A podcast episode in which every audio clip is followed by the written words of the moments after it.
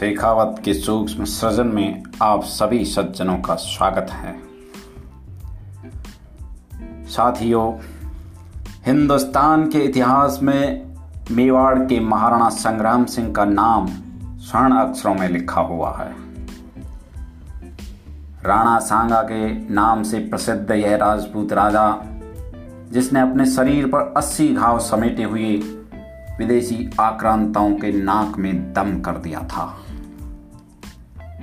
उत्तर में सतलज नदी से, दक्षिण में नर्मदा नदी तक और पश्चिम में सिंधु नदी से, पूर्व में ग्वालियर तक का संपूर्ण क्षेत्र उसने जीत लिया था। सभी राजपूत राजाओं को एक छत्र के नीचे लेकर समर भूमि में प्रयाण करने वाला महान राजा, जिसने खानवा के युद्ध में बाबर को बुरी तरह हराया था। 12 अप्रैल चौदह को उनका जन्म हुआ था। आज के दिन यदि दो शब्द हमारी लेखनी से लिखे गए तो वह कलम महान हो जाएगी। प्रस्तुत है राणा सांगा के सम्मान में उनकी यश गाथा। जब राजपुताना एक हुआ, नर्मदा ने सतलज रेख छुआ। जब राजपुताना एक हुआ, नर्मदा ने सतलज रेख छुआ। सिंधु सरिता से ग्वालियर तक, राणा सांगा की चली खड़ग। लोदी इब्राहिम दुबक गया, खानवा में बाबर सुबक गया। तन पर ले अस्सी घाव समर, राणा का ये इतिहास अमर।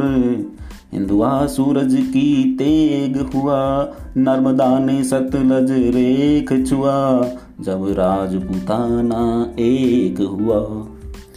रण की तलवार उठी थी तब, उसकी हुंकार सुनी थी जब, उसकी हुंकार सुनी थी जब रण की ललकार उठी थी तब। रजपूती राजा एक हुए पाती पर वन संदेश लिए।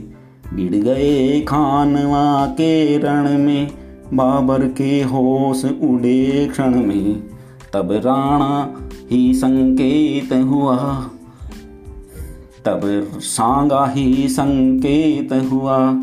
नर्मदा ने सतलज रेख छुआ। जब राजपुताना एक हुआ। दोसा में बसवा की धरती सांगा की यसगा था कहती। दोसा में बसवा की धरती सांगा की यसगा था कहती। वह वीर अमर हो गया वहाँ। गहरी निद्रा सो गया जहाँ। कण कण में चमक रही अब भी। हिंदुआ सूरज की तेज छवि। फिर भारत जगमग एक हुआ। नर्मदा ने सतरज रेख छुआ, जब राजपुताना एक हुआ। नर्मदा ने सतलज रेख छुआ, जब राजपुताना एक हुआ। जब राजपुताना एक हुआ। जय राणा संग्राम सिंह।